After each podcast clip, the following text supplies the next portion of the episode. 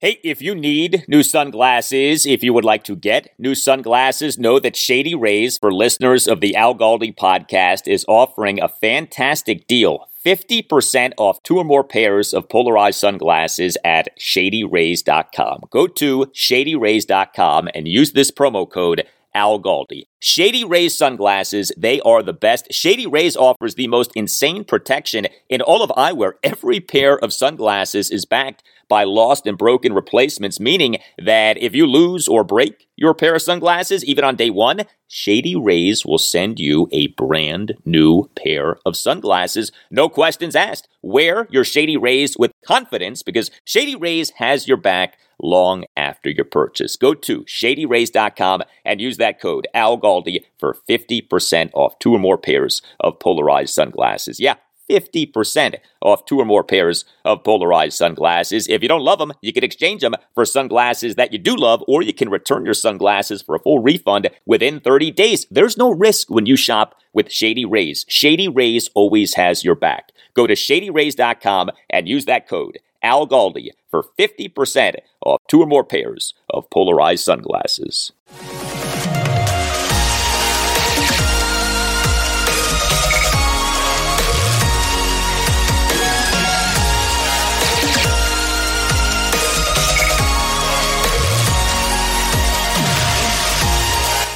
We go, episode 579 of the Al Galdi podcast. It is Wednesday, May 24th, 2023. It is a big day at the Commanders team facility in Ashburn, Virginia. You see, Wednesday is day two of a three-day session of OTA practices, organized team activity practices, for the Commanders, what is their first set of OTA practices this offseason. Wednesday's practice set to be open to the media.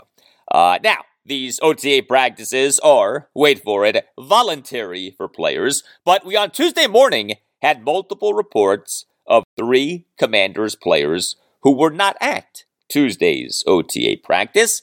Those three players, left tackle Charles Leno Jr., edge defender Montez Sweat, and edge defender Chase Young. Yes, here we go again. The Chase Young offseason practice saga. This is now a third consecutive offseason in which we are having the Chase Young offseason practice saga. Hello and welcome to this Wednesday installment of the Al Galdi podcast. Well, Chase Young may not have shown up at the Commanders OTA practice on Tuesday, but it was nice to see the Boston Celtics show up on Tuesday night in Eastern Conference Finals Game 4 in the NBA playoffs. The Celtics actually put forth some effort in this game, unlike in Game 3 of this series, and the Celtics avoided a four-game sweep in the Eastern Conference Finals, a 116-99 win at the Miami Heat to force a Game 5. But yes, Wednesday's OTA practice for the Commanders set to be open to the media. The expectation is that the head coach, Ron Rivera, will be speaking to reporters on Wednesday. I thought a lot about this. I'm going to actually hold my true fire on this topic until the next installment of the podcast, until Thursday's show, episode 580, because I do want to hear what Ron has to say before sounding off on Chase Young not being there on Tuesday. Look, it's possible that Chase had a good reason for not being there and will be in attendance at Wednesday's practice. We don't know. So I don't just want to go nuts and then it's like, oh, okay, never mind. All right, I don't want to do that. But I will say this. Most, if not all, of the tweets of Charles Leno Jr., Montez Sweat, and Chase Young not being in attendance at Tuesday's OTA practice came at more or less the same time. If you're on Twitter, you probably noticed this. It was kind of odd, right? All of these tweets at once, like right around 11:50 a.m. Eastern on Tuesday, we got bombarded with tweets of no Leno, no Sweat, no Young at this practice. So you have to say to yourself, okay, why was that? What was up with that? Well, to me, that very much suggests that these reporters who put out the tweets, those reporters all got the intel from the same source, which presumably is someone with the team. So think about this. If someone from the team gave this to reporters, why do you think that that person did that? Well, because the team didn't mind this being out there. And if the team didn't mind this being out there, why do you think that that was the case? Because the team knew what the reaction would be. And what the reaction was Chase Young on Tuesday afternoon getting talked about a ton and getting criticized a ton. We know the deal with Chase Young. Head coach Ron Rivera has wanted Chase at these offseason practices. Chase has been an inconsistent attendee at these offseason practices. And this has been part of a larger disconnect between Ron and Chase. A disconnect that I believe was part of the team this offseason not exercising the fifth-year option in Chase's rookie contract, to say nothing of Chase having not had a good NFL season since his first NFL season.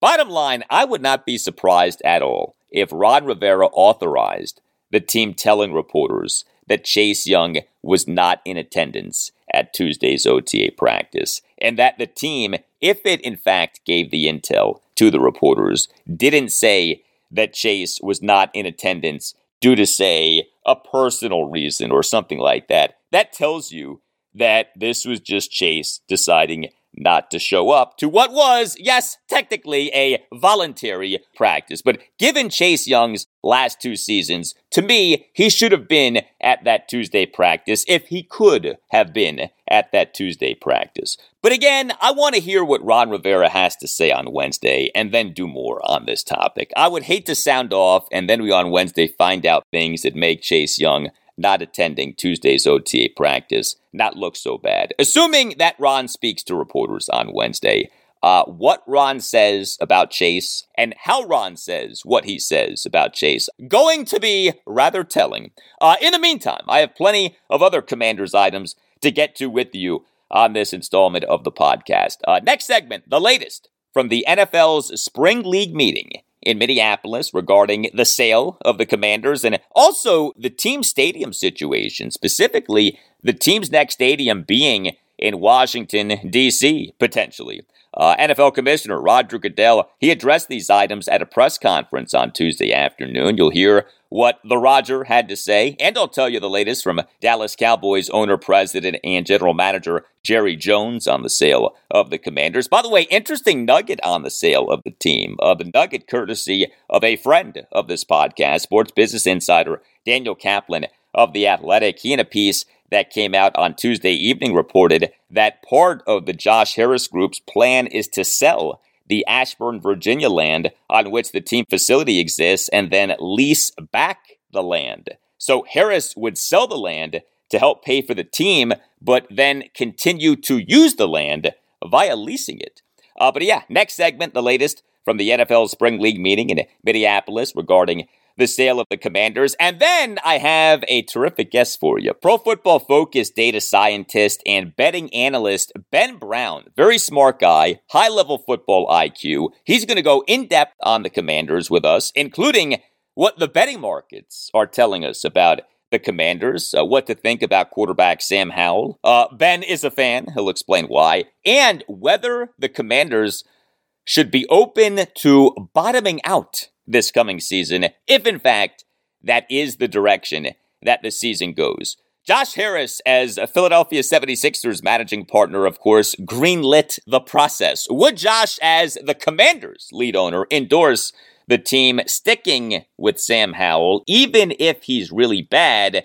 This in an effort to get a super high pick in the 2024 NFL Draft for the purpose of taking, say, USC quarterback Caleb Williams, a product of Gonzaga College High School in Washington, D.C. Also on the show, I will discuss losses for the Nationals and Orioles on Tuesday night. The Nats did overcome a 3-0 fifth-inning deficit, but they did ultimately lose to the San Diego Padres 7-4 at Nationals Park, as our former friend, ex-Nats outfielder Juan Soto, got on base four times. He went 3-for-4 with a monster solo homer two singles and a walk. Also, two of the players who the Nats got back from the Padres in the Juan Soto trade of last August 2nd played key roles in this game. Talking about starting pitcher Mackenzie Gore and shortstop C.J. Abrams. So a lot to get to with that game and a lot to get to with what happened with the O's on Tuesday night. A 6-5, 10-inning loss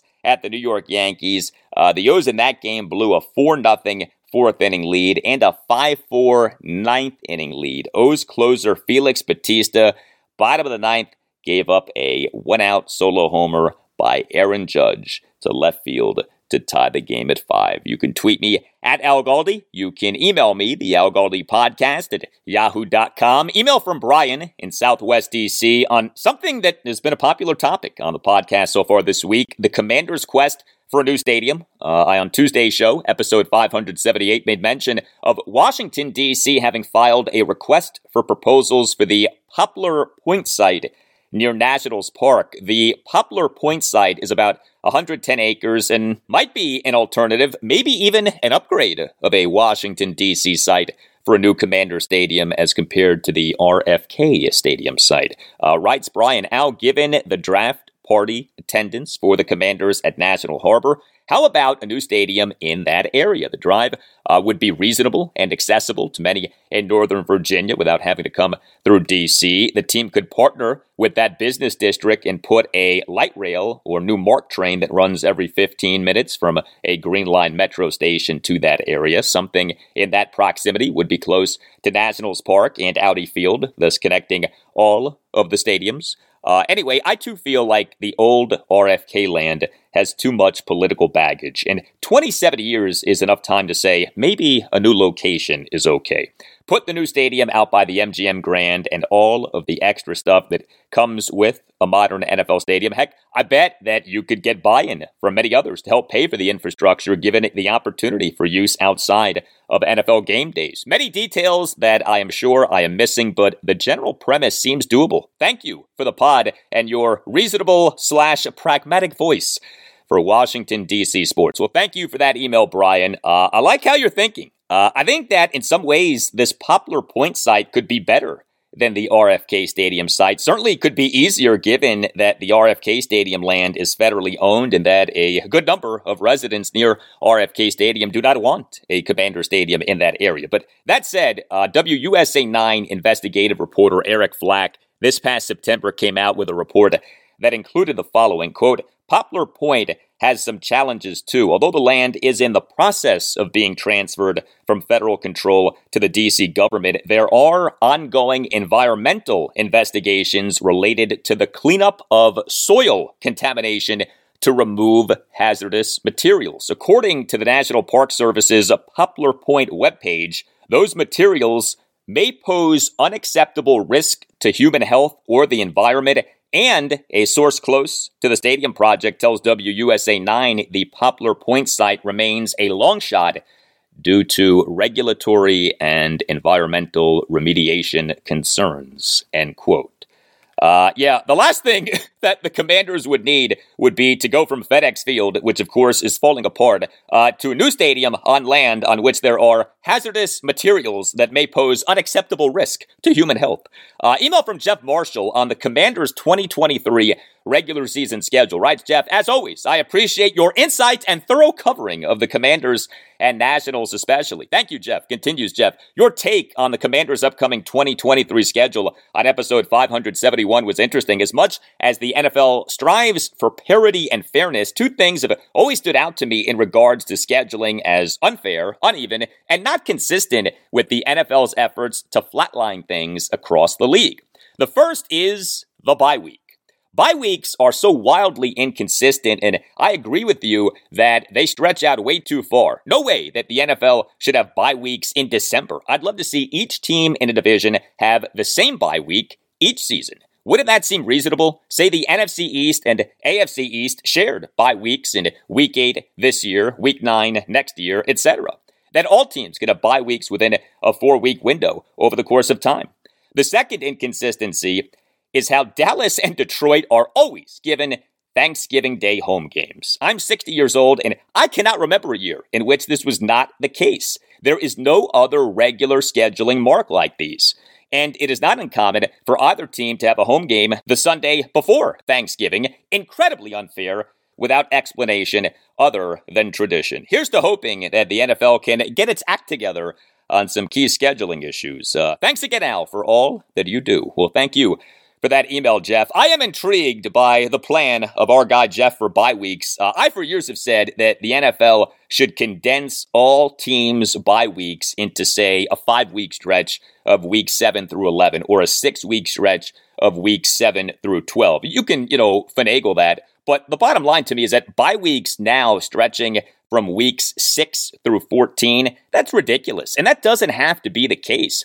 And of course, from our perspective as Commanders fans, it is remarkable that for a second consecutive season, the team has the latest bye week possible, a week 14 bye week. Week 14 last season, week 14 this coming season, although I would rather the team have a week 14 bye than a week 6 bye in each of two consecutive seasons. Regarding Thanksgiving, there is an inherent unfairness in the Dallas Cowboys and the Detroit Lions each season being guaranteed a home game in a short week. But that Cowboys game each Thanksgiving does a monster television rating. So I would not be expecting the Cowboys playing at home on Thanksgiving to change anytime soon. But the Cowboys all time on Thanksgiving are 32-22-1.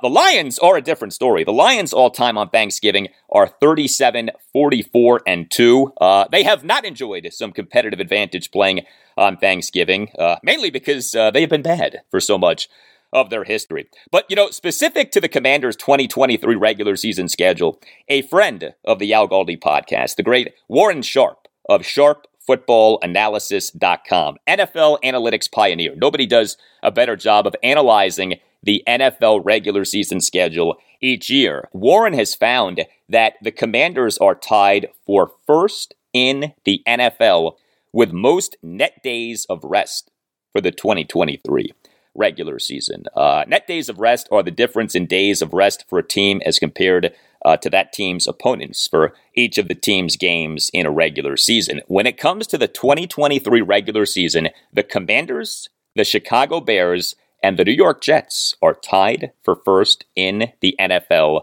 in net days of rest at plus 12. That is something that is potentially very significant for our team. Well, a law firm that never rests, especially if it is fighting for you, is Paulson and Nace. If you have a case, contact Paulson and Nace. Paulson and Nace is a Washington, D.C.-based family law firm that handles medical malpractice, personal injury, birth injury, legal malpractice, and consumer protection cases, offering aggressive advocacy for victims in Washington, D.C. and West Virginia. Call 202-902-7611. And when you call, make sure that you tell Paulson and Nace that Al Galdi sent you. By the way, a big congratulations to Chris Nace, who was recently named the 2023 Barry J. Nace Trial Lawyer of the Year. This by the D.C. Trial Lawyers Association. Paulson and Nace fights for victims of all kinds of situations, including victims of errors made during diagnosis, during surgery, or with medication, victims of injuries caused by dangerous medications or medical devices, as well as defective auto parts, victims of accidents involving cars, trucks, bikes, or motorcycles, victims of deceptive trade practices and false advertising. Heck, victims of shady lawyers. If your attorney acts in bad faith, is unethical in his or her counsel, or is negligent in his or her work, you could have a claim for legal malpractice. Paulson and Nace has represented corporate clients throughout the region. If you have a case, contact Paulson and Nace. If you feel that you've been wronged, if you think that you've been wronged but aren't sure, call Paulson and Nace and schedule a no-obligation appointment. Call 202-902-7611. That's 202-902-7611. And when you call, tell Paulson and Nace that Al Galdi sent you. You can also visit PaulsonandNace.com. That's PaulsonandNace.com. And don't forget to tell Paulson and Nace that Al Galdi sent you. Paulson and Nace. If you have a case, contact Paulson and Nace.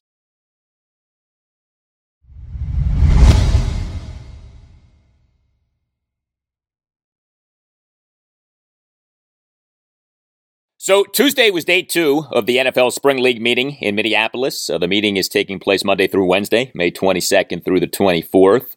It was on Monday at the meeting that we had a whole lot of chatter about the sale of the Commanders. The NFL's Finance Committee met. A member of that committee, Indianapolis Colts owner and CEO Jim Irsay, then spoke to reporters, and Irsay said some things that raised some concerns about the sale of the team to the Josh Harris Group being approved. Quote, "We'll see what happens. I think it's going to depend on the Harris Group. They know what the rules are," end quote. Irsay also said, quote, "There's certain criteria that has to be met. I mean, that's just the way it is. It's not there yet, but it doesn't mean that it can't get there," end quote. But then a few hours later, Dallas Cowboys owner, president, and general manager Jerry Jones spoke to reporters, and he very much made it sound like the sale of the Commanders to the Harris Group will be approved.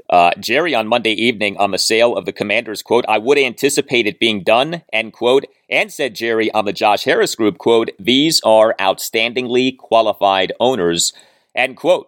Well, Jerry Jones on Tuesday afternoon spoke to reporters for a second consecutive day, and he again very much made it sound like the sale of the team to the Harris Group will be approved. Quote, "I know we're all anxious, especially the fans, but we're on a good course," end quote. Also speaking on Tuesday afternoon was NFL Commissioner Roger Goodell. He did a press conference. You know, this was the first significant session for Roger with reporters since we now two Friday afternoons ago, May 12th. Had the big formal joint announcement from Commanders co-owners and co-CEOs Dan and Tanya Snyder and from Josh Harris on behalf of the Harris ownership group, announcing that the Snyders and the Harris Group had entered into a purchase and sale agreement for the Commanders. Take a listen to this exchange on Tuesday afternoon between NFL insider Mark Maskey of The Washington Post and Roger Goodell.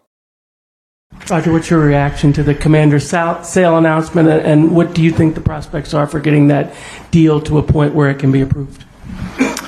I think we'll get it to a place where it'll be approved. The committee really just had their first in-person meeting yesterday on the matter. We really got the documents last week, so we're hard at work as a staff looking at that as we do every transaction. There's a lot of due diligence as well as compliance issues. All of that's happening and working full speed. We'll be in contact with the Finance Committee, and when they're prepared to make a recommendation, we'll alert the media as well as the membership, and we'll move ahead and have a meeting at the appropriate time. When the deal gets concluded by the purchaser and the owner, we get to work. We'll work as quickly as we can. We'll do the thorough job that we need to do in the committee, and we'll make a recommendation, and we'll prove it when it's ready. So the takeaway to me from all of that is this. Roger Goodell on the sale of the Commanders, quote, "I think we'll get it to a place where it'll be approved," end quote. If you are worried about the sale of the Commanders to the Josh Harris Group being approved, do not worry. It sounds like the approval is going to take some time, but it also is very much sounding like the approval will happen. I can't stress this enough. Jerry Jones is the most powerful owner in the NFL. He on Monday evening said that he anticipates the sale of the Commanders to the Josh Harris Group getting done, and said that those in the Josh Harris Group, quote, "are outstandingly qualified owners," end quote. And then Jerry on Tuesday afternoon said that, quote, "I know we're all anxious, especially the fans, but we're on a good course," end quote. If Jerry Jones is feeling that this sale is going to get done, and perhaps more importantly, wants the sale to get done, then the sale to the Josh Harris Group is going to get done. Jerry would not be talking like this if he did not truly believe that the sale is going to get done, and or if he didn't truly want the sale to get done. But also from Roger Goodell on Tuesday afternoon was him addressing the Commanders' stadium situation, specifically the Commanders' next stadium potentially being in Washington, D.C. Here was an exchange between Commanders insider J.P. Finley of NBC Sports Washington and Roger Goodell. Hey, Roger, with new stadiums underway in Buffalo and Nashville and so much positive momentum in Washington around possible new ownership, how important is a new stadium in Washington? And for the league, is it a priority to get back into the city? The mayor's come out and said they'd like to get the team back in. Yeah, listen, I've had the conversation with the mayor. I've had conversations with others in the Washington, D.C. region. As you probably know, I grew up in Washington, D.C., going over to RFK Stadium. So I understand the passion of the fans in Washington. I think that's something that the new ownership is going to have to address. It is not something we're requiring in the context of the transaction, but I know that the new ownership will be focused on it just from the limited conversations I've had with them. Okay, what was most interesting to me from that answer from Roger Goodell was him apparently confirming something that was reported a few months ago. We, in early March, had multiple reports that Roger, this past December, told Washington, D.C. Mayor Muriel Bowser that the NFL supported her efforts to gain control of the federally owned land on which RFK Stadium sits for the purpose of the Commanders in D.C. striking a deal for a new stadium for the team on that land. Those reports seem to be a sign that the NFL wants the Commanders' next stadium to be on the RFK Stadium land, or at the very least wants the Commanders' next stadium to be in D.C., and so we wait for an actual formal owner's vote on the sale of the Commanders. Jim Irsay on Monday afternoon said that the idea is for a special owners meeting for that formal vote after July 4th. Sports Business Insider AJ Perez of Front Office Sports, he on Monday afternoon reported, quote, "The next step in the process is scheduling the vote," and an ownership source told Front Office Sports that will likely be decided over the next 5 weeks. The special meeting where owners will converge for the vote could occur as early as late July, although the same source said August would be more likely, end quote. August does seem a bit extreme for a sale that was officially announced on May 12th, but as I have been saying, what matters the most is that the sale gets done. The when does not matter nearly as much as the what. And the sale is getting done.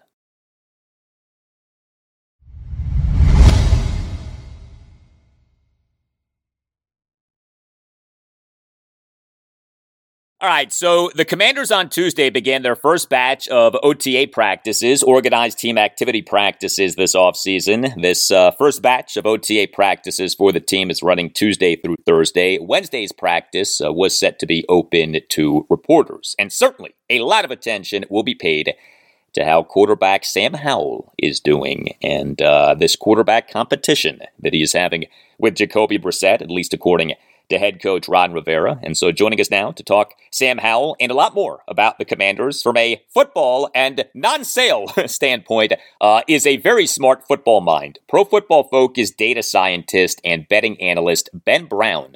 You can follow Ben on Twitter at PFF_Ben Brown. Hey, Ben, how are you? Hey, yeah, thanks for having me on. I definitely appreciate the kind words and everything else. Yeah, it's good. It seems like the NFL always dominates the headlines no matter what time of year it is. This is definitely my quiet season, but it's always exciting to be able to, come on and talk, Commanders football specifically. It is, a really exciting and fun, dedicated fan base. I do get to do some radio spots with DC occasionally, and, I always enjoy talking about the direction that the Commanders are potentially going to be going here. Yes, well, we all hope that that direction is onward and upward with the new ownership. We shall see. So we now, two Thursday nights ago, May 11th, had the official release of the 2023 NFL regular season schedule. You on May 16th came out with a piece for Pro Football Focus. Headline, quote, "NFL Betting 2023 Market Implied Power Rankings and ELO Strength of Schedule," end quote. The Commanders came in at 25th. Out of 32 NFL teams. Explain, if you would, these power rankings, because I think that what you do is a really interesting way to do power rankings. Yeah, so basically what these do is, once we kind of get the schedule released and everything else, books like DraftKings, to a lesser extent FanDuel, they try and come up with this, approach where they can kind of price out every single game. So shortly after the schedule release, DraftKings specifically kind of came out with spreads for every single NFL game, that all 272 games. And from there, you can kind of do, a similar approach to what people use for any sort of like traditional power ranking metric. Like, I think if you look at things like, like an ELO ranking and what I'm using specifically to do this calculation is kind of this like Massey based ranking approach. But what those things do is kind of just take you know, the performance for a team in a given game. And that's, you know, the points that they scored versus the points that they gave up. And in a way, we can kind of derive that similar, you know, approach when we have game spreads and totals, except for it's kind of this future looking approach. So we can take all those game spreads and we can fit in, you know, a league average total. And from there, we can kind of see, you know, the Washington Commanders are expected to win this game by 3 points, you know, 27-24, you know, this game they're supposed to lose by 7 points, those sorts of things. And when you kind of put those numbers into a calculation, you can come up with a power ranking based on all 272 matchups. And I think it really effectively, at least it gives you an idea of where the betting market kind of stands on some of these teams. So I do think personally, like, you know, it's a little bit lower on the Washington Commanders than what, you know, where PFF is at and some of our other power rankings metrics. But I think that speaks to, you know, very much kind of the uncertainty that they have at the game's most important position. That I think that that's probably why you're seeing just a little bit of, you know, them potentially being lower in that particular ranking metric. I would say we have Washington with like the 22nd or 23rd best ELO rankings. They're just a little bit better than where I would say the betting market kind of has them implied to be right now. And for those who don't know, what exactly is ELO? Yeah, so it is a different, you know, I would say rating system. I think it was first kind of derived in chess, but basically you have this starting point where a league average team or player would be, you know, 1,500 or 1,505 ELO points. And then from there, based on past performance, you can kind of derive, you know, who are the better teams in the NFL and if they kind of stacked up, you know, who would potentially win or who should at least be favored in that particular matchup. So you can do this kind of, you know, pretty, I would say, somewhat basic ranking calculation that's derived by ELO that spits out this power ranking metric. And that's, I would say, kind of the basis for how a lot of people are evaluating these teams. I know a site like 538, for example, kind of made this pretty popular from an NFL and NBA perspective. So we do some similar things behind the scenes, and then we kind of, I would say, include those in some of our, you know, betting market predictions based on how good we think these teams are actually going to be. You understand football from both an analytics perspective and a betting market perspective. I'm seeing the Commanders over-under win total for the 2023 regular season ranging from 6.5 to 7.5, depending on where you shop. How exactly is a sports book arriving at an NFL team's over-under win total? Yeah, so it is going through it in a lot of ways. There are a few different approaches. I do think some sports books are better than others, and then there are ones that are obviously just going to copy the market makers. But if you were a market maker book, you need an approach where you can at least handicap the likelihood that a team is going to win any given game, right? So if you went to, you know, the Washington Commanders schedule, they obviously start week 1 at home versus Arizona.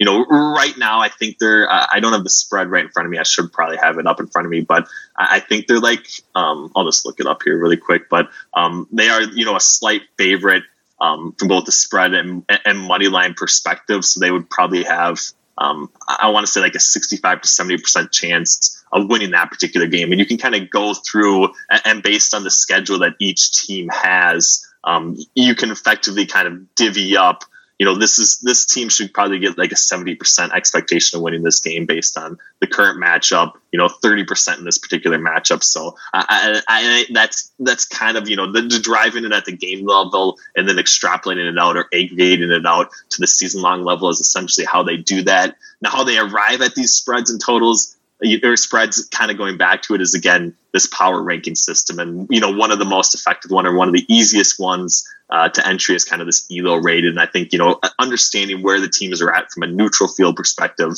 then folding in some of the other pieces lets you arrive at that spread, and it lets you arrive at that money line. And then once you have that money line, it's really just the probability of that team winning that game and the share percentage that you want to give to them. So, you know, the Cardinals specifically in that week 1 matchup probably have like a 35% chance of winning the game. So they would have like a 0.3 expectation to their win total, and the Commanders would probably get like 0.7, 0.75 for that particular matchup. And then you just, you know, kind of work through the whole schedule in that way and arrive at, you know, that 7.5 game win total. But that very much, you know, the win total does take into account, you know, the opponent's strengths that each team is going to face. So I don't think it necessarily, you know, correctly evaluates teams from a power ranking perspective, but more so you know, it is fitting in how they're actually expected to perform given their current schedule, I would say.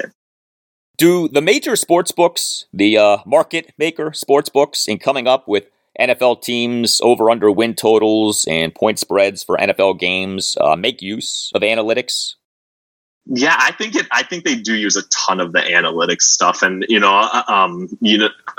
do have some conversations, I would say, with sports books and those sorts of things, and some of them are interested in using PFF specific data, kind of like the player grades and those sorts of things, because the initial power rating or whatever for any given team obviously is the base point, but teams fluctuate pretty dramatically throughout the week, so you do need some player level information and stats and everything else. But I personally, the way that I came into the NFL analytics was through sports betting. I know some sports bettors specifically probably don't use a ton of analytics or data, but I very much think like the bookmakers are very much, I would say, kind of pushing the forefront of what's possible from a prediction standpoint, kind of using data and analytics. So I very much think it's not only a part of their process, but probably the core part of them actually having long-term success, I would say, in the sports betting industry. So I very much think it goes hand in hand. And I do think there are a lot of overlap between,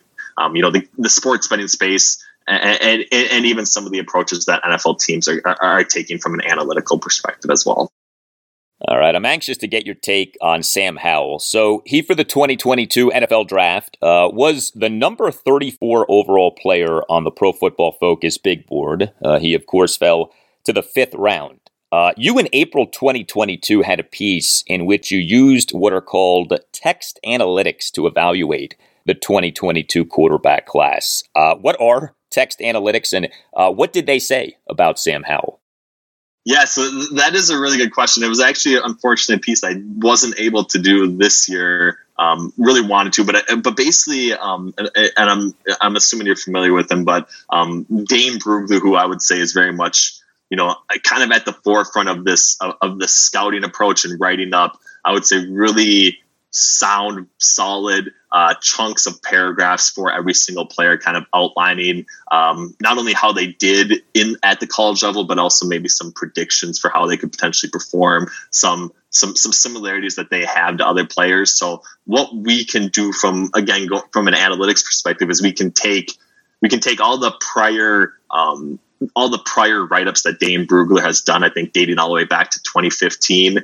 And from there, we can kind of take this chunk or this paragraph or these multiple paragraphs, and we can say, Dane used these key words for this particular player, and that player was, Patrick Mahomes, and he was really good.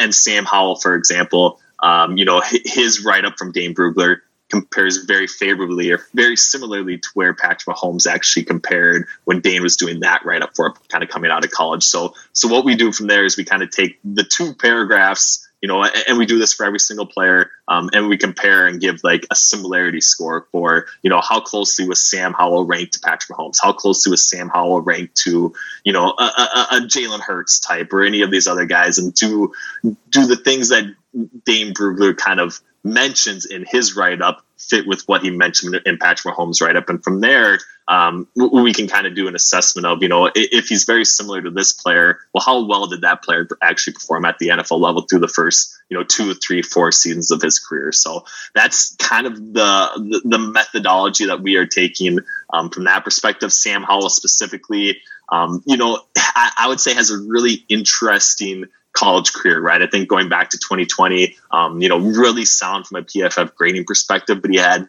a ton of the weapons around him, right? A ton of NFL caliber players, both at the running back position and the wide receiver position. And then in 2021, he was kind of the lone holdover from what was a really successful North Carolina team in 2020. And in some ways you did see that drop off in play, but I think where he was at in 2020, I think can project pretty well to where he could potentially live at from a Washington Commanders standpoint. Because again, if you're evaluating this Washington Commanders roster, like they are really strong at the wide receiver position, and they do have a ton of young, intriguing talent that can kind of separate quickly and can separate underneath. And that's very much, I would say, where Sam Howell was successful. And then if there are a few deep shots that are open, like he has shown flashes of actually being able to hit those things as well. So I think it very much sets up well for, you know, Sam Howell to kind of take that leap and potentially be, you know, a very viable starting quarterback. And we did see the flashes of that, I would say, specifically in that 2020 season.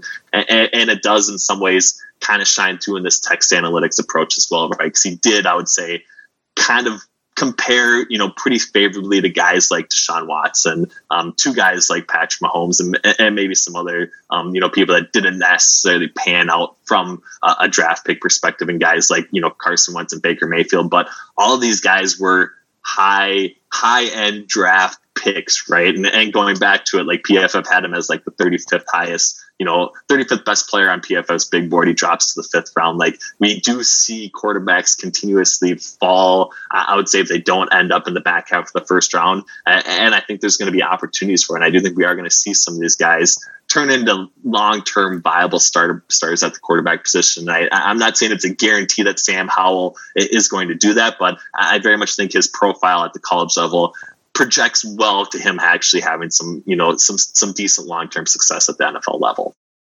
We're talking Commanders with Pro Football Focus data scientist and betting analyst Ben Brown. So something with Sam Howell that I think a lot of us as Commanders fans have wrestled with is, okay, on the one hand, he was taken in the 5th round of the 2022 draft, and the numbers are clear. An overwhelming majority of non-first round quarterbacks do not become good or even decent NFL quarterbacks, to say nothing of day 3 quarterbacks. On the other hand, Sam Howell, at least to me, is not your normal day 3 quarterback, given that he in the 2021 offseason was viewed as the potential number 1 overall pick in the 2022 draft, and given that he was, say, the number 34 overall player on the Pro Football Focus big board for the 2022 draft.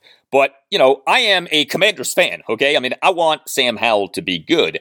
As an objective observer, what do you think is the right way to view Sam Howell being a 2022 5th-round pick, and yet the Commanders positioning him to be their QB1 for the 2023 season?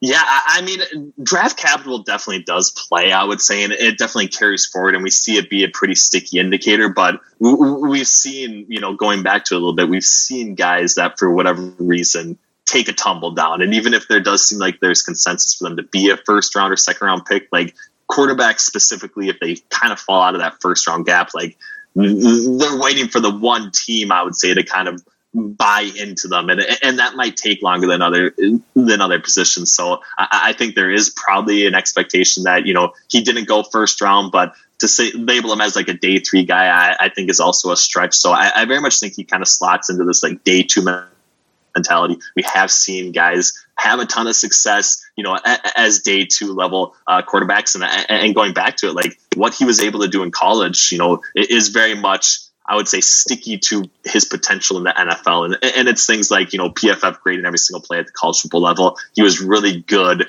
from a clean pocket circumstances in college football. I think he was in like the 90th percentile 2019, 2020, and 2021, throwing from a clean pocket. And I think that, you know, Washington kind of has the pieces in place to potentially, I would say, allow him to actually be successful in that area. And if he's successful in it at the college level, like that's a spot that very much carries forward to the NFL. So although he was a 3rd day, you know, draft pick because he fell, I very much think the expectation has to be that he's very much a guy that, you know, is going to win this job outright in training camp, and very much could be, you know, I would say the long-term piece at the quarterback position for them.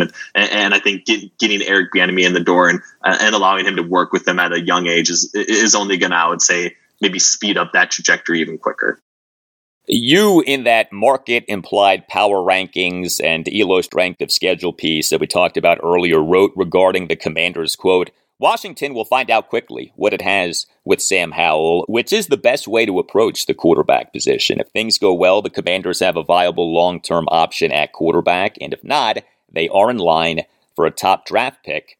End quote. The Commanders in March signed quarterback Jacoby Brissett as an unrestricted free agent. The team has new ownership in the Josh Harris group coming in, and head coach Ron Rivera almost certainly is coaching for his job. So if Sam Howell isn't good, then Ron almost certainly will bench Sam in favor of Jacoby, and that might mean a few more wins that take the Commanders out of the sweepstakes for a stud quarterback in the 2024 NFL draft. So my question is this, organizationally speaking, if Sam Howell is bad, are the Commanders, in fact, just better off letting him be bad so as to get a super high pick in the 2024 draft in which they take, say, USC quarterback Caleb Williams or North Carolina quarterback Drake May?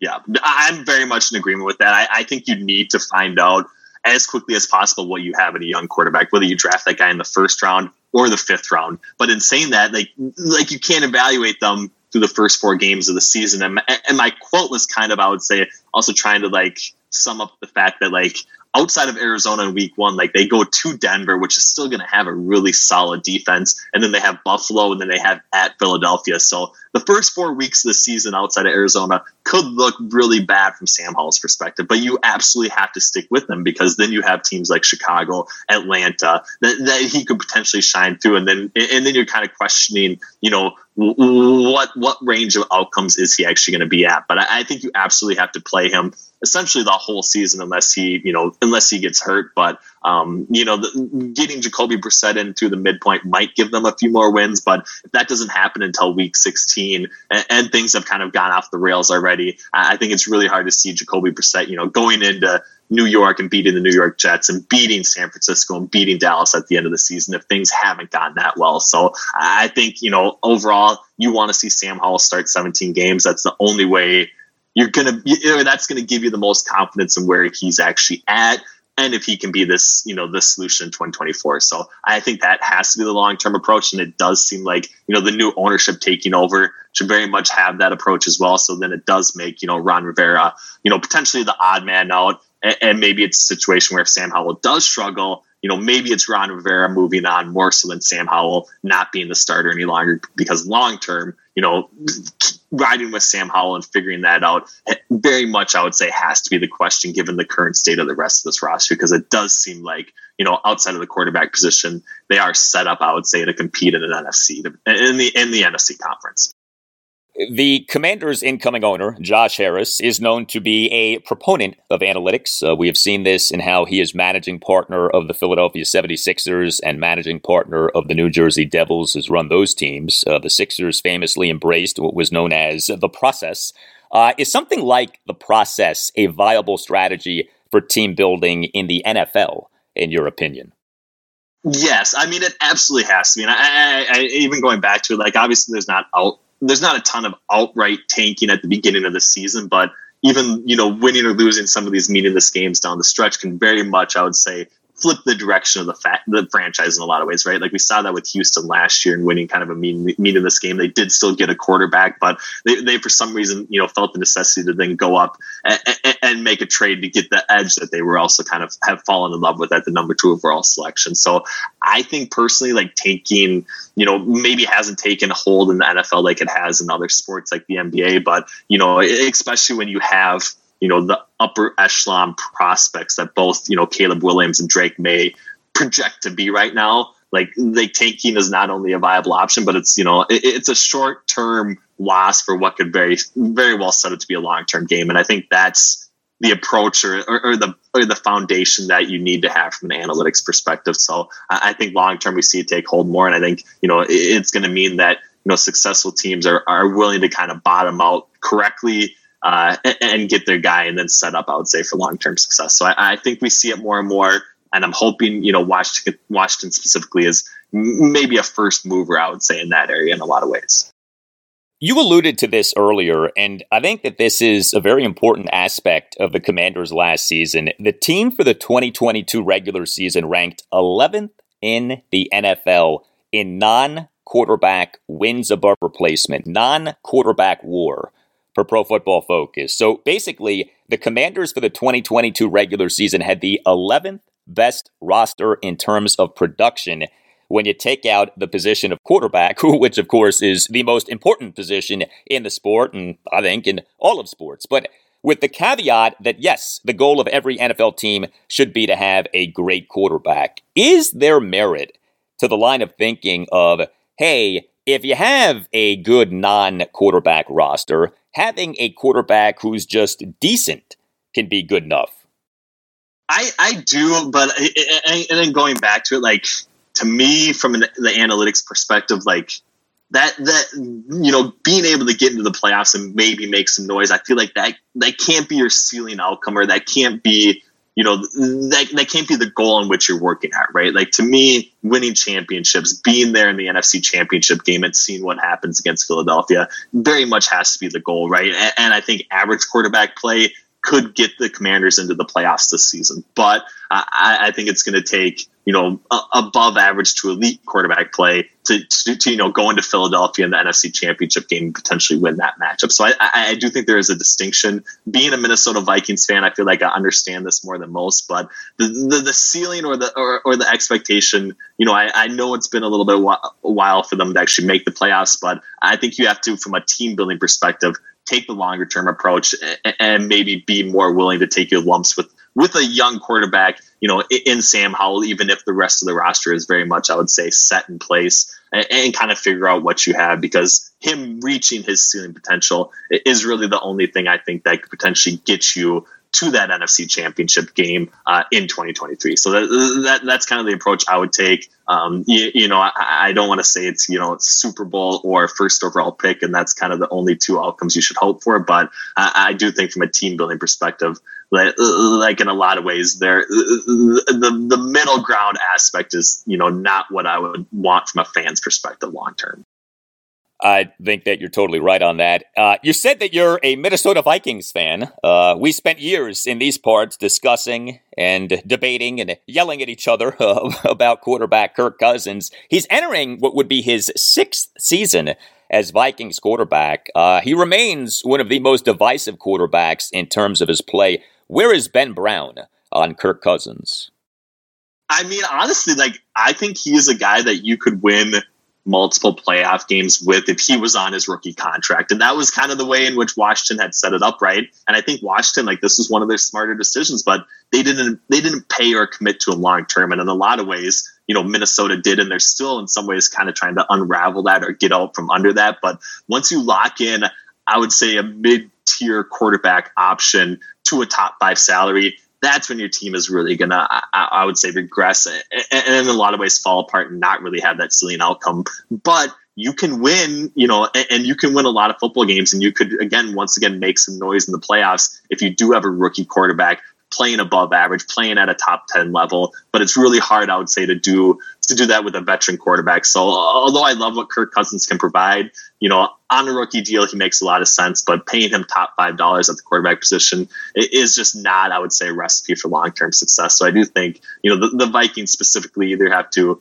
dramatically rework that contract, which Kirk Cousins doesn't seem willing to do, or kind of go the route that, you know, the Commanders and everyone else is going, and let him walk and then try and do this and figure it out through the draft and actually hit on that guy in the draft that then you're willing to pay long-term money to. So I think the Commanders were the sharp side of that option. I do think, you know, Kirk is still, you know, an above average quarterback at the NFL level, but given what he's paid, there's just not enough on the rest of the Vikings roster, I would say, to potentially get them over the hump. And it does seem like they're probably headed in the wrong direction, more so than a team like, you know, Washington is right now, for sure.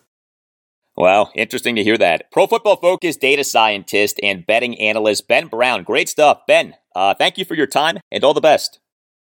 Yeah, thanks, Al. Let me know anytime you want to run it again. Love talking Commanders football, for sure. So all the best. Thanks for having me.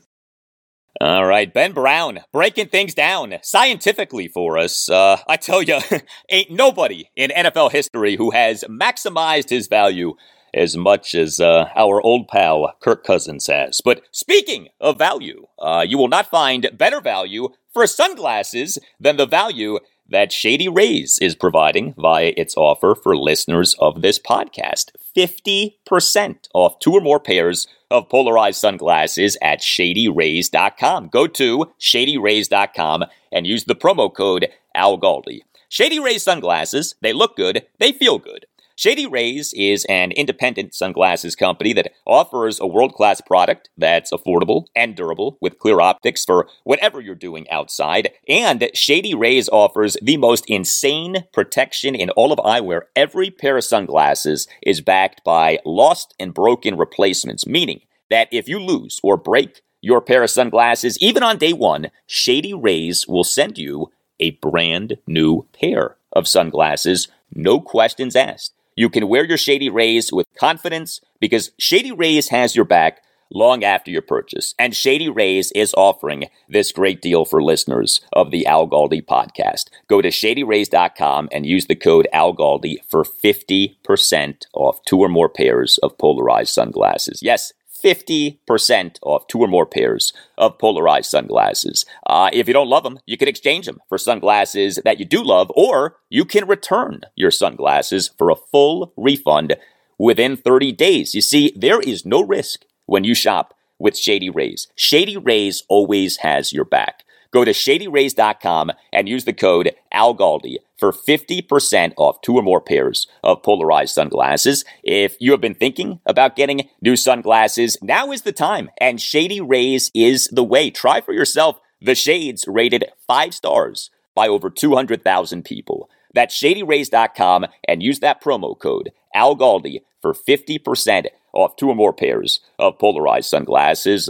Also, Shady Rays has done some great work, has donated over 20 million meals to fight hunger with Feeding America. Shady Rays, look good and feel good. We're driven by the search for better. But when it comes to hiring, the best way to search for a candidate isn't to search at all. Don't search, match with Indeed. Indeed is your matching and hiring platform with over 350 million global monthly visitors, according to Indeed data, and a matching engine that helps you find quality candidates fast. Leveraging over 140 million qualifications and preferences every day, Indeed's matching engine is constantly learning from your preferences. Join more than 3.5 million businesses worldwide that use Indeed to hire great talent fast. And listeners of this show will get a $75 sponsored job credit to get your jobs more visibility at Indeed.com/BlueWire. Just go to Indeed.com/BlueWire right now and support our show by saying you heard about Indeed on this podcast. Indeed.com/BlueWire. Terms and conditions apply. Need to hire? You need Indeed.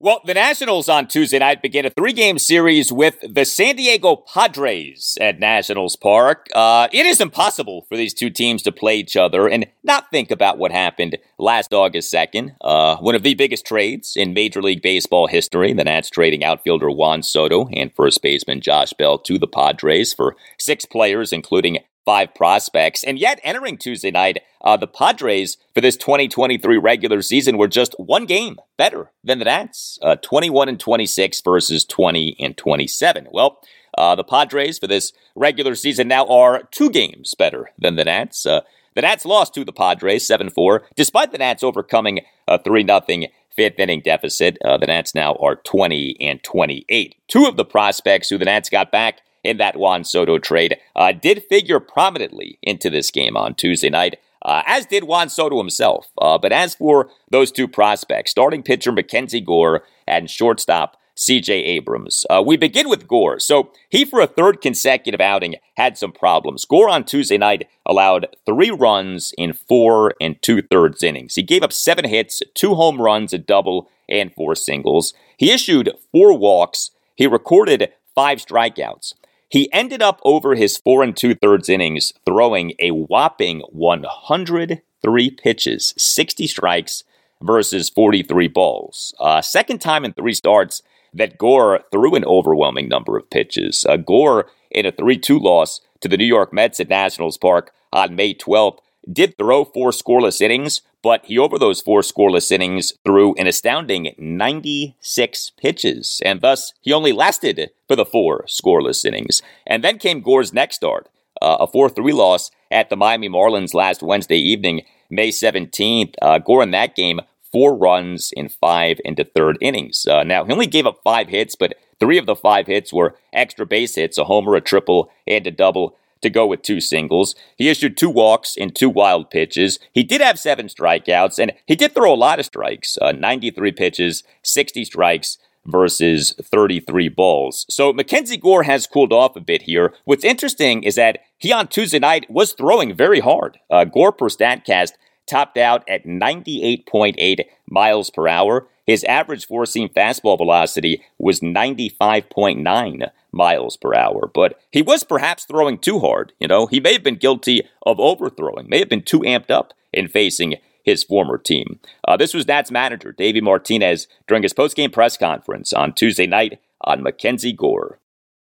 I mean, he's topping out 99, but he came back out, settled down a little bit, but it's just, like I said, I mean, he's throwing a lot of pitches to get outs. You know, we got to get him more in the zone. We got to get him down again. But, I mean, his stuff is electric, as we all know. But, you know, 100-something pitches in 4 2/3 innings, it's a lot. Do you have a conversation with him between innings to kind of, like, settle down the emotions or just let him... No, he you know, we come in, I said, hey, just, you know, pound the strike zone, stay in the strike zone, you know, and, but he, you know, he gets in and gets overamped. I mean, not the first time, you know, even though he's with his playing against his former team, we've seen it happen. So we just got to get him settled down and, like I say, get him in the strike zone. Yeah, Mackenzie Gore now in this regular season has made 10 starts. His ERA is up to 3.88 and his WHIP is up to 153. He does have a strikeouts per nine innings of 11.12. That's very good. But he's also averaging 19.06 pitches per inning. He is throwing a lot of pitches. Meantime, C.J. Abrams, he on Tuesday night homered.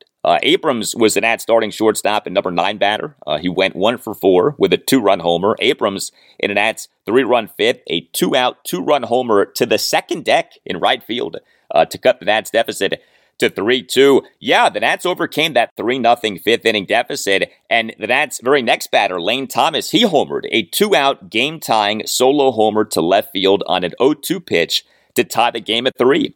Thomas as an at-starting right fielder and number 1 batter, 2-for-4 with that solo homer and an infield single. Lane Thomas continues to have an outstanding May. He, for this month of May now, has 7 home runs. The Nats' other run on Tuesday night came in the bottom of the 8th. Joey Meneses as the Nats' starting DH and number 4 batter went 1-for-4 with an RBI double. He and that Nats' 1-run 8th had a 2-out opposite field RBI double to the right center field gap on an 0-2 pitch to cut the Nats deficit to 7-4. Also for the Nats on Tuesday night were 2 hit games for Luis Garcia and Dominic Smith. Garcia as the Nats starting second baseman and number 2 batter, 2-for-4 with 2 singles. Smith as the Nats starting first baseman and number 7 batter, 2-for-4 with 2 singles. But yes, former Nationals outfielder Juan Soto, big game for him on Tuesday night. He is the Padres starting left fielder and number 3 batter. Got on base 4 times. He went 3-for-4 with a mammoth solo home run, 2 singles and a walk. You know, there has been a good bit of talk about how Juan Soto is doing this season. Here's how he's doing. He, for this regular season, now has an OPS of 905, okay? That's very good. And this takes us to the Nats bullpen in this 7-4 loss to the Padres on Tuesday night. 4 Nats relievers combined to allow 4 runs in 4 and a third innings, although all 4 of the runs did come off 1 guy. Andres Machado was good in his brief time in the game. He faced just 1 batter, but the result was a strikeout of Matt Carpenter with runners on first and second, 2 outs, and the Nats down 3-0 in the top of the 5th. But Erasmo Ramirez was a mess. He allowed 4 runs and recorded just 3 outs. Erasmo Ramirez in a 3-run Padres 7th gave up 2 home runs, a leadoff homer by Juan Soto on a bomb to center field that went a projected 441 feet per Statcast, and a 2-run homer by Jake Cronenworth to right field for a 7-3 Padres lead. Mason Thompson in the top of the 7th faced 5 batters and got 3 outs without allowing a run. He did generate 2 strikeouts as well, but he, to me, did not look good. He issued back-to-back 1-out walks. He issued a 2-out wild pitch. He, in the inning, threw 25 pitches, just 12 strikes versus 13 balls. And then we saw Chad Kuhl, and he actually was pretty effective. 2 scoreless innings in what was his first game since the Nats this past Saturday, May 20th, reinstated him from the 15-day injured list, which he had been on since May 1st, retroactive to April 30th, with a right foot injury. Also with the Nats on Tuesday, some promotions in the minors. So starting pitcher Cole Henry is being bumped up from low A Fredericksburg to high A Wilmington in his rehab from thoracic outlet syndrome. Cole Henry last summer became the third Nats pitcher in recent years to need surgery for thoracic outlet syndrome, TOS, which has wrecked one pitcher after another. Henry underwent his surgery last August 28th. Nats starting pitcher Steven Strasburg, he underwent surgery for thoracic outlet syndrome in July 2021, has not been the same since. Then Nats reliever Will Harris underwent surgery for thoracic outlet syndrome in June 2021. He now is retired. Cole Henry, at the time of this news that he needed surgery for TOS, was the Nats' number 6 prospect per MLB Pipeline, and he had really been ascending. The Nats, on June 2nd, 2022, promoted Henry from AA Harrisburg to AAA Rochester. Henry, at the time of that promotion, had been excellent for Harrisburg in the 2022 season. 7 starts, 23 2/3 innings, an ERA of 0.76, a WHIP of 0.59, strikeouts per 9 innings of 10.2. The Nats took Henry in the second round of the 2020 MLB draft out of LSU. This season is Henry's age 23 season. TOS has ruined Steven Strasburg and Will Harris, but, you know, those guys are in their 30s. It may be that Cole Henry is young enough to where he is not ruined by TOS, and Henry for low A Fredericksburg over 2 starts was very good. 7 scoreless innings, 11 strikeouts versus no walks. Meantime, that Nats AA affiliate, the Harrisburg Senators, they on Tuesday afternoon officially announced that catcher Drew Mealis has been promoted to AAA Rochester. What's happening here with Drew Mealis is interesting. So the Nats got Mealis via their 2021 fire sale. He was acquired in the Nats trading of catcher Jan Gomes, infielder/outfielder Josh Harrison, and cash considerations to the Oakland A's on July 30th, 2021. Now, Mealis at the time of this trade was ranked as the Athletics' number 28 prospect per MLB Pipeline. So it's not like he was some highly touted prospect. The A's took Mealis in the 7th round of the 2019 MLB draft out of Missouri State. But Mealis this season, his age 25 season, for AA Harrisburg, over 99 plate appearances, had an OPS of 991. The guy has been hitting like crazy. We know the deal with the Nats at catcher. Their catcher of the now, their catcher of the future, is K-Bert Ruiz. And, you know, Mealis is an older prospect in being in his age 25 season, but the Nats may have something here in him, and good for him for getting the promotion to AAA Rochester. Game 2 for the Nats against the Padres, Wednesday night at 7:05. Trevor Williams will be the Nats starting pitcher.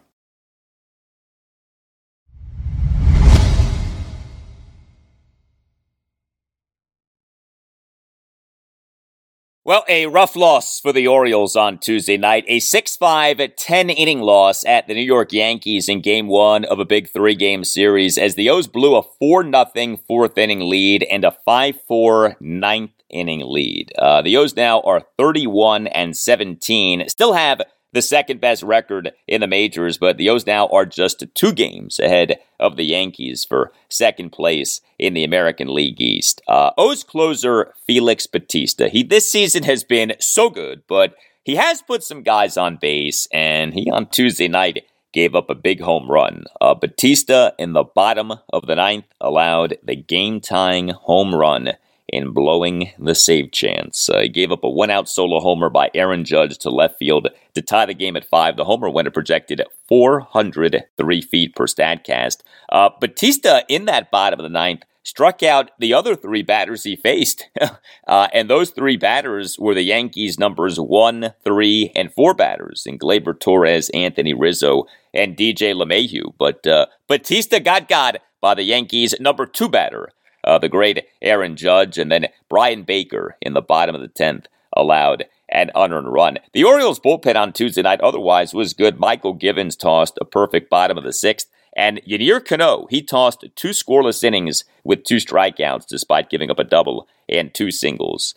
Disappointing outing, though, for the Orioles' starting pitcher on Tuesday night, Kyle Bradish. He was not good for the first time in 3 starts. Bradish allowed 4 runs in 5 innings. He gave up 7 hits, a homer, a double, and 5 singles. He issued 3 walks. He recorded 3 strikeouts. He threw 90 pitches, 51 strikes versus 39 balls. So Bradish now, in this regular season, 8 starts, an ERA of 4.34. Here was O's manager Brandon Hyde during his postgame session with reporters on Tuesday night on Kyle Bradish.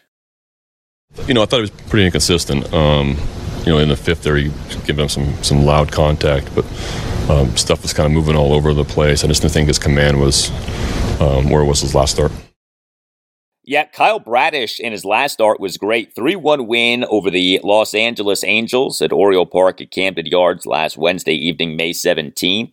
Bradish in that game, 1 run in 6 2/3 innings. He had 5 strikeouts versus no walks. A mixed night for the Orioles lineup on Tuesday night. The O's got silenced by the Yankees bullpen, but the O's got to the Yankees ace Garrett Cole. The O's for this game totaled just 7 hits, but 3 of the hits were extra base hits, and all of those extra base hits came off Cole, and the O's for the game worked 5 walks. But yeah, Garrett Cole, he came into the game having been outstanding in this 2023 regular season. 10 starts, an ERA of 2.01, an ERA plus of 2.13.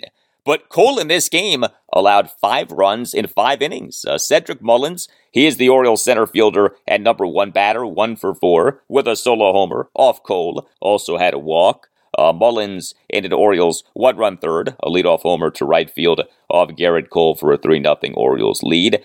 Gunnar Henderson, he is the Orioles starting third baseman and number 7 batter, went 2 for 4 with a solo homer and a single. Henderson ended Orioles 1 run fourth, a 2-out solo homer to right center field off Garrett Cole for a 4-0 Orioles lead. That homer winner projected 404 feet per Statcast. And Adam Frazier, he is the Orioles starting second baseman and number 5 batter, 2 for 5 with a 2-run double off Cole, also had a single. But the O's did lose. The Yankees, man, they are tough. And the O's on Tuesday night did not come through. Here was some more from Brandon Hyde during his postgame session with reporters on Tuesday night.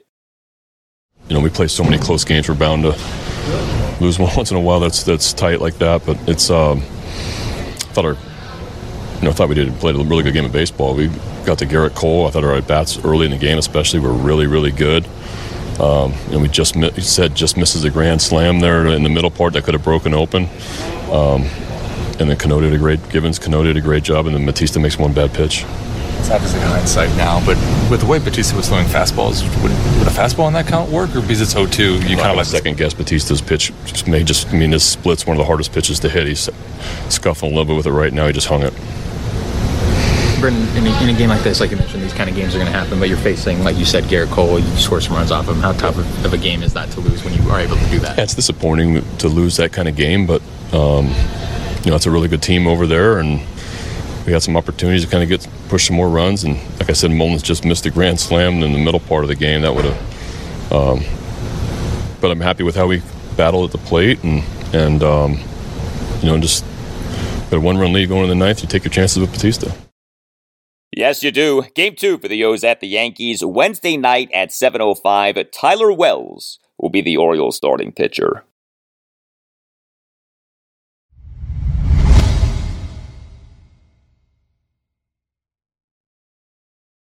And that will do it for you and me for now. Keep the feedback coming. You can tweet me at Al Galdi. You can email me, the Al Galdi Podcast at yahoo.com. Thursday's show, episode 580, will provide you with more on the Commanders, as Wednesday was to be the day on which the team's OTA practice was open to the media. Also, I'll talk Nationals and Orioles, and that's on Wednesday night at 7:05 of Game 2 of a 3-game series against the San Diego Padres at Nationals Park. The O's on Wednesday night at 7:05 of Game 2 of a 3-game series at the New York Yankees. Have a great rest of your Wednesday, and I'll talk to you on Thursday. As you probably know, I grew up in Washington, D.C., going over to RFK Stadium. So I understand the passion of the fans in Washington. Don't you love an extra $100 in your pocket? Have a TurboTax expert file your taxes for you by March 31st to get $100 back instantly. Because no matter what moves you made last year, TurboTax makes them count. That means getting $100 back and 100% accurate taxes, only from Intuit TurboTax. Must file by 3/31. Credit only applicable to federal filing fees with TurboTax Full Service. Offer can be modified or terminated at any time.